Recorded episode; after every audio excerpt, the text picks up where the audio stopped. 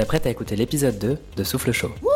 Installe-toi confortablement, détends-toi et attache ta ceinture.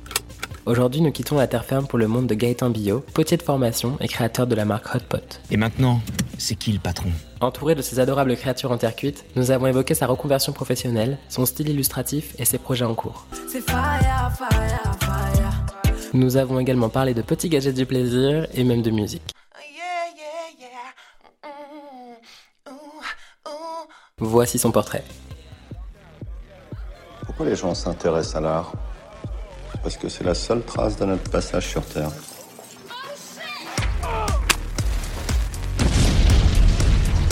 C'est beau mon chouchou. Bonjour Gaëtan, Bonjour. tu vas bien? Ouais, ça va. Avant de commencer, j'aimerais bien que tu te présentes en quelques mots, euh, notamment ce que tu fais au quotidien. Alors bah moi je suis du coup potier céramiste. Je fais partie d'un atelier qui s'appelle les potiers du quartier où on donne des cours et où j'y fais ma production. Euh, avant d'en arriver là, est-ce que tu peux me parler de ton parcours? Comment est-ce que tu es devenu potier? Euh, J'ai vu que tu étais passé par l'illustration avant. Du coup, j'aimerais bien savoir comment s'est opérée cette transition, cette sorte de reconversion. Et j'ai vu aussi que le projet était né à Londres. Du coup, j'aimerais bien en savoir plus. Moi je suis rentré à Paris effectivement euh, il y a de ça un an et demi en mai 2017 pour faire une formation de représentation professionnelle en, poterie. Et avant ça j'en faisais mais en cours de loisirs à Londres où j'avais sous-loué, fini par sous-louer l'atelier de ma prof tous les dimanches pour euh, pour vraiment en faire parce que j'avais euh, développé un style assez illustratif du fait de mon passé en tant qu'illustrateur où justement j'avais besoin d'assez de temps pour pouvoir développer mes objets et sur un format de cours de loisirs c'est pas possible. Et en parallèle moi j'étais euh, bah, graphiste en, en agence de pub euh, et j'envisageais pas plus que ça de me professionnaliser hein. c'était juste un petit échappatoire une façon pour moi de redevenir créatif parce que finalement bah, j'avais perdu cette créativité en agence chose que j'avais au préalable hein, parce que avant d'habiter à Londres j'avais habité à Dublin et à Dublin j'étais illustrateur indépendant et, euh, et là j'avais une liberté d'action que du coup j'ai complètement perdu du moment où j'ai commencé à travailler en agence. Parce que parce que t'es bridé, parce que euh, Bah euh, oui, effectivement, c'est un engrenage tellement énorme où, euh, où la créativité ou les décisions créatives ne sont plus prises par les créatifs en fait. Le projet, euh, le projet t'échappe un peu et euh, finalement tu deviens plus exécutant qu'autre chose. Et euh, du coup, je me suis découvert cette passion de, de la poterie et au fur et à mesure, j'ai commencé à développer vraiment un style, une personnalité, à un peu transposer finalement les illustrations que je faisais sur papier mais en 3D. Et euh, ça a éveillé la curiosité de plein de monde et euh, l'envie aussi de certaines personnes de de m'acheter des pièces. Et euh, j'ai commencé à faire des petits marchés indépendants à Londres. Puis au bout du compte je me suis senti un petit peu bloqué techniquement d'où cette envie de me professionnaliser et mon retour en France ok, parce que ça a pris de l'ampleur et que du coup tu t'es dit euh, bah je me suis dit euh, mais en fait euh, j'adore faire ça et euh, pourquoi est-ce que pourquoi est-ce que je me ferais chier entre guillemets à rester en agence de pub et alors que finalement euh, bah je pourrais juste faire quelque chose qui me plaît quoi euh, ton projet s'appelle Hotpot. ouais Euh, j'ai vu ça. Euh, du coup, j'imagine qu'il y a peut-être une petite histoire ou une anecdote derrière ce nom et je voulais savoir. euh, Ouais, alors à la, à- en fait à la base toutes mes illustrations étaient assez euh, cute et, et friendly, mais euh, il y a toujours un élément un peu dark ça, mais euh, ça reste quand même assez euh, assez cute.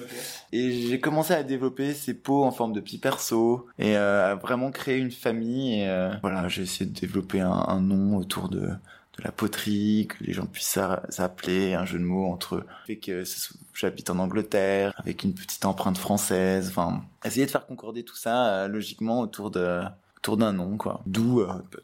En termes de style et d'univers, du coup, tu parlais d'un univers assez illustratif. Si tu devais le décrire un peu plus précisément, qu'est-ce que tu dirais? C'est toujours assez délicat d'écrire son propre style parce que c'est euh, finalement, euh, je, je l'ai pas vraiment conscientisé en fait ce style. C'est un peu amené à moi. euh, beaucoup de personnes trouvent que c'est assez nippon, asiatique, mais euh, je peux comprendre. Mais en même temps, je, je vais pas particulièrement, j'ai pas baigné dans les mangas en étant gamin, euh, donc. mais après, j'avoue que dans ma production, on retrouve souvent le motif de la main, que ce soit dans les anses de mes tasses ou de mes vases, ou, ou bien même sur les, les dessins que je fais dans les assiettes ou les pendules. C'est vrai qu'il y a, je trouve que c'est hyper beau une main, et en fait, euh, j'articule pas mal mes illustrations autour de ces formes comme ça, un peu organiques. Tout à l'heure, tu utilisais le mot cute pour tes créations. Euh, Est-ce que pour toi, c'est important de donner naissance à des créations justement qui sont belles entre guillemets ou en tout cas mignonnes ou en tout cas qui Qui quand tu les vois, tu te dis oh trop chou. Non, pas du tout. Alors, euh, justement, j'aime bien aussi faire des objets qui dérangent un petit peu. Et euh, j'ai fait une série de God, en fait, récemment. et donc, j'aime bien un peu cette dualité euh, cute et avec des éléments qui dérangent. C'est pareil, en fait, dans mes illustrations. Il y a des petits éléments cute, mais euh, encerclés de mains un peu noires, sans corps. Enfin, il y a toujours un, un élément comme ça, un peu dérangeant. euh. Et donc, ouais, c'est un petit peu... euh, c'est un petit peu ce que j'essaie de développer, quoi. Mignon, mais pas trop, quand même. Comme on l'a dit, il y a un côté cute et tout, euh, et je trouve qu'il y avait un côté un peu enfantin. Ouais. Euh, Est-ce que du coup la poterie, c'est aussi une façon un peu pour toi d'être, comme on dit, un grand enfant? Bon, je déteste ces expressions Oui, parce que c'est un ouais. peu naïf, mais est-ce que c'est un peu, euh, ouais, s'évader hein, par le loisir créatif? Ouais, bah, j'ai l'impression, enfin, quand, enfin, j'ai pas l'impression de travailler. Tout simplement, quand je viens à l'atelier, je, j'ai vraiment un malin plaisir à, ah ouais, à jouer. C'est, c'est presque, c'est un jeu, quoi. Il y a un- vraiment un, un retour à l'enfance à ce niveau-là, c'est sûr. Alors après, cet aspect de jeu et euh, cet aspect un peu ludique disparaît aussi un petit peu du moment où tu te professionnalises. Faire de la poterie en tant que loisir et euh, la faire professionnellement Mm. quand il y a une réelle importance au niveau bah, du rendement, de la vente. Ouais, faut faut pas perdre cette envie et euh, ce plaisir, mais euh, tout en professionnalisant et en étant parfois dans une production de masse de euh, de quelque chose qui à la base ne devait pas forcément l'être, mais euh, pour l'instant c'est toujours un grand plaisir. Je suis hyper content de je suis hyper content de me réveiller le matin et et de venir faire mes petites tasses ou de donner un cours. Mais ça me rappelle en fait, euh, tu sais, quand j'étais petit, par exemple, j'allais souvent au centre de loisirs. Bon, rien à voir, hein, mais on faisait de la pâte à sel. Mm. C'était hyper libérateur, quoi. Alors tu faisais un truc qui était affreux, mais t'étais hyper content après de le mettre dans le four et tout, de le peindre. Enfin, le truc était euh, ignoble, mais du coup, t'offrais ça. Pour toi, c'était vraiment le truc euh, que t'avais fait. Ah, non mais les enfants, bah, les enfants comme les adultes d'ailleurs, euh, quand ils viennent en cours ici, ouais, il y a une réelle fierté en fait autour de l'objet qu'ils ont réalisé euh. et une exigence aussi. Ils sont hyper exigeants envers eux, alors qu'à la base c'est c'est un cours de loisir, c'est aussi ici pour se détendre, mais il y a des il y a des exigences qui se développent au fur et à mesure et c'est chouette. Alors, c'est un peu cliché parce que tu sais, j'ai un peu cette image moi euh, là-dedans, mais est-ce que tu peux dire qu'il y a un cer- une certaine passion pour la matière ou en tout cas un, un espèce de d'attrait pour euh, les mains dans la pâte, enfin tu vois, euh, et puis tout faire manuellement. euh? Ah ouais carrément, mais ça c'est vraiment créer quelque chose de A à Z. Enfin, la, la naissance d'un objet, euh, de sa conception à sa réalisation finale, vraiment être le seul et unique maillon de la chaîne finalement, de, du début jusqu'à la fin, euh, jusqu'à ce que la personne possède finalement ton objet et après euh, le laisse vivre, euh, le casse. hein. D'ailleurs, euh, est-ce que tu trouves ça cool de te dire que euh, peut-être en ce moment même, il y a des gens qui sont en train de boire leur thé ou leur café dans ton dans une tasse? Enfin, c'est cool, tu vois, de Au début, j'avais toujours du mal à laisser partir euh, les objets que je faisais. Ouais, ouais. Mais maintenant, j'ai plus du tout ce, ce problème-là. Au contraire, je suis hyper content. euh, Ouais, des fois, les gens m'envoient des photos de, ouais, de là où ils ont disposé leurs objets, parce que finalement, euh, après, l'objet, il a une vie à soi euh, dans, un, dans le contexte ou l'environnement dans lequel il se retrouve au bout du fond, quoi. Mais euh, ouais, non, c'est cool. Moi, j'adore ça. Est-ce que tu donnes des prénoms à tous ces potes? Non, mais je m'en sortirais pas si je devais donner un nom différent à chacun d'entre eux. Ouais, Ouais, je vais les appeler euh, Philippe 1, Paul 2. euh, Non, non, j'ai pas de prénom. Après, il y a des, euh, il y a des séries. Tu vois, il y a des danseurs, il y a, euh, il y a les, euh, certains je les ai appelés les Jogorico parce que c'est des pichets en fait. Et, euh, et ils ont des formes un peu d'oiseaux. Enfin, il y a, il y a des noms de séries. Mais c'est vrai, on, on me l'a souvent dit, ah, ce serait bien si tu pouvais leur donner un nom. Et comme c'est vrai que c'est chacun, ils sont tous des, enfin, c'est tous des objets assez individuels et, et c'est vrai, ils sont tous différents les uns des autres, mine de rien. Même s'ils se ressemblent, il y en a aucun qui est vraiment. Ils ont des visages Pareil, ouais. un peu à se dire, Bah ouais, ben non, je, je, je laisse les propriétaires euh, le plaisir, euh, le plaisir de leur donner un petit nom. Est-ce que tu pourrais me dire toutes les étapes qui composent le cycle de fabrication de l'objet, juste avant qu'il subisse sa dernière cuisson? Alors généralement, il y a bon, bah, l'étape de modelage. Ensuite, il va y avoir une première cuisson euh, à 980 degrés. Comme ça, le, la terre garde une porosité. Euh, on appelle ça le biscuit. Et, euh, et cette porosité, c'est ce qui va permettre à l'émail d'adhérer en fait à la surface. Comme l'émail est composé d'eau, euh, enfin l'eau va être absorbée par le tesson et du coup, euh, c'est ce qui va permettre à l'émail de vraiment se fixer sur l'objet. Ce que je fais avec mes pièces généralement, c'est je les biscuite. Ensuite, c'est je viens y placer du coup les émaux et ensuite je recuis du coup cette fois-ci à 1200 50.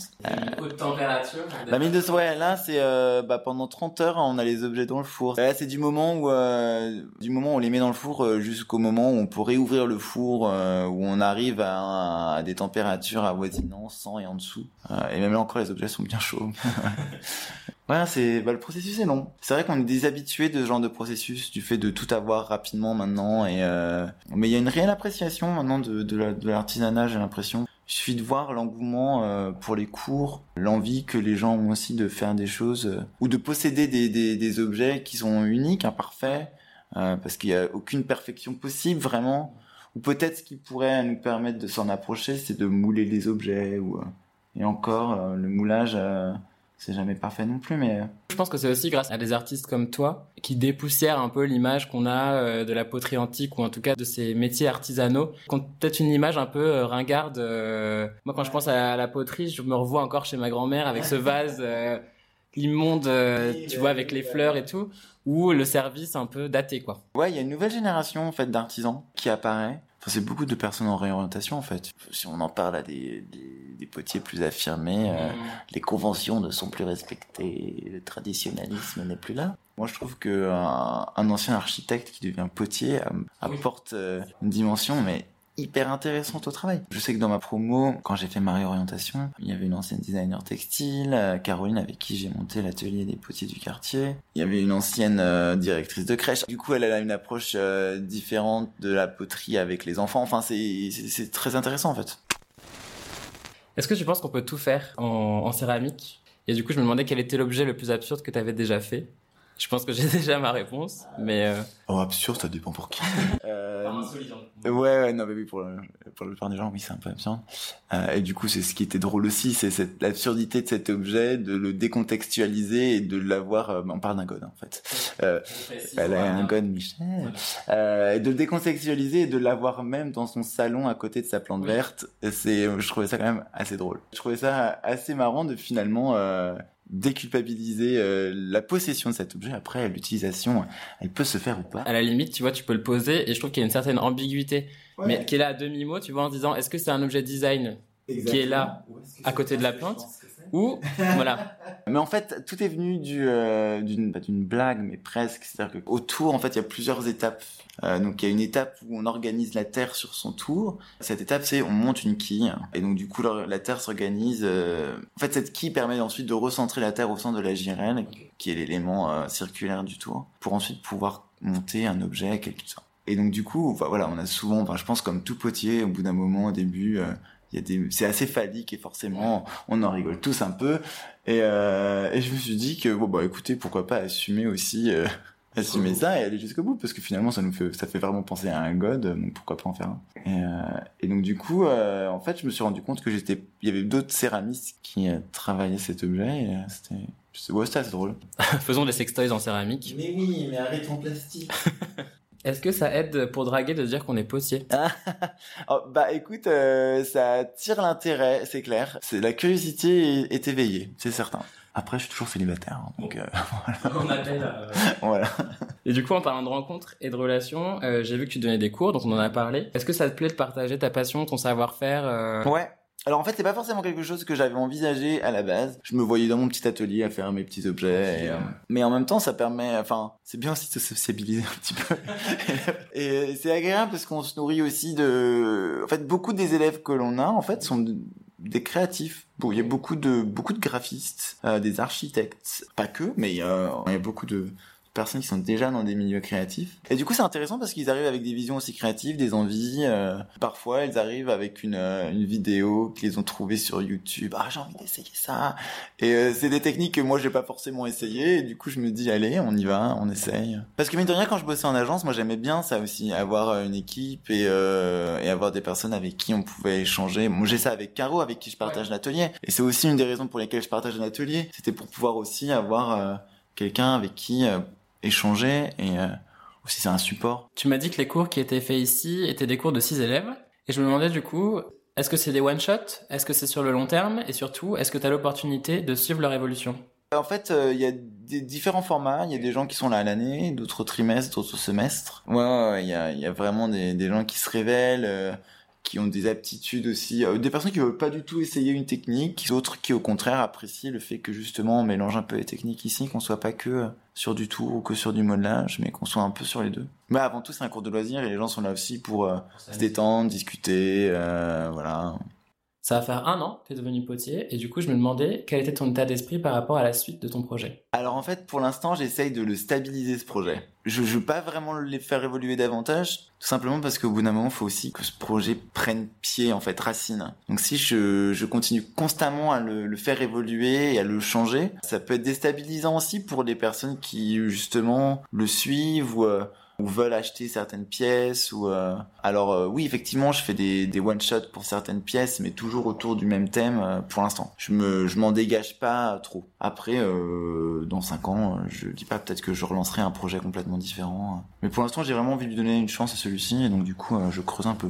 Et du coup donc on peut retrouver tes créations sur euh, ton site internet, sur un site pour l'instant sur Instagram on peut aussi. Euh, ouais, sur Insta, sur euh, bah, j'ai un- une page de, de vente. Puis là, euh, dans l'été, je vais avoir des marchés. Euh, T'as des projets en tout cas de développer ton activité, ouais. peut-être de la mettre dans des points de vente. ou- ouais, point de vente, euh, marché. J'aimerais bien euh, un peu sélectionner quand même, mais euh, mais il y a pas il y a pas d'urgence. C'est-à-dire que j'ai pas envie de de me précipiter sur les lieux de vente. J'ai envie que ce soit aussi euh, avec des boutiques et des gens que j'apprécie, que soit dans des lieux euh, qui correspondent aussi à l'état d'esprit de la, de la marque. Euh, J'ai bientôt terminé mais je voulais te demander quand je suis arrivé en fait ici, euh, il y avait de la musique. Ouais. Et je me demandais si tu travaillais en musique ou pas du tout. Ça dépend. Alors euh, des fois j'aime bien juste travailler dans le silence, mais euh, ouais, ouais, enfin il y a toujours un il y a souvent très très souvent un fond sonore. Alors c'est horrible, mais il y a des avantages et des inconvénients à Spotify. C'est que euh, j'adore parce que du coup il t'oriente constamment sur des euh, sur des groupes de musique que t'aimes bien. Alors du coup maintenant je ne suis incapable de me rappeler le nom et les titres des, euh, des, chansons que j'écoute. Ceci dit, là, je vais vendredi, je vais voir un concert, je vais voir Nils Fram. Donc j'ai assez hâte.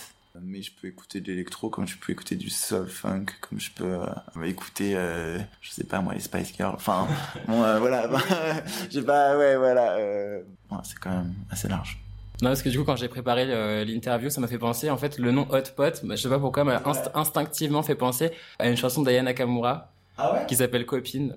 Je sais pas si tu connais. Pas du tout. En gros, euh, c'est une chanson euh, dans laquelle Aya se fait euh, approcher par un mec qui tente de la séduire et tout. Et en fait, euh, tu te rends compte que le mec est attiré que par la plus bonne de ses copines. Du coup, euh, qui se rapproche d'elle pour pouvoir séduire une de ses copines. Du coup, ça m'a fait rire parce que Hot Pot est euh, la plus bonne de mes copines. Voilà, donc ça m'a ça m'a fait rire. Bien, j'aime bien. Je pourrais avoir une série qui s'appelle La plus belle de mes copines.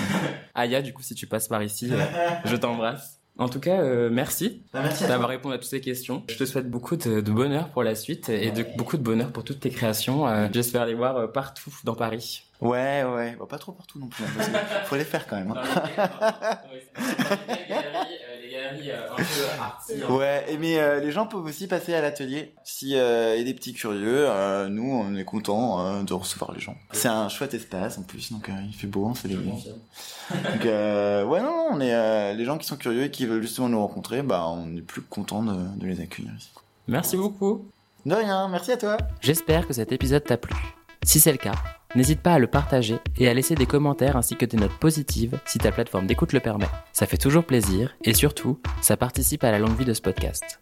Ah, et au fait, si tu connais des personnalités créatives ou si tu es toi-même un ou une artiste au sens large du terme et que tu souhaites partager ton histoire, tes conseils ou tes rêves avec moi, envoie un petit message à l'adresse contact at. Merci d'avoir écouté cet épisode jusqu'au bout et à très vite pour le prochain chapitre.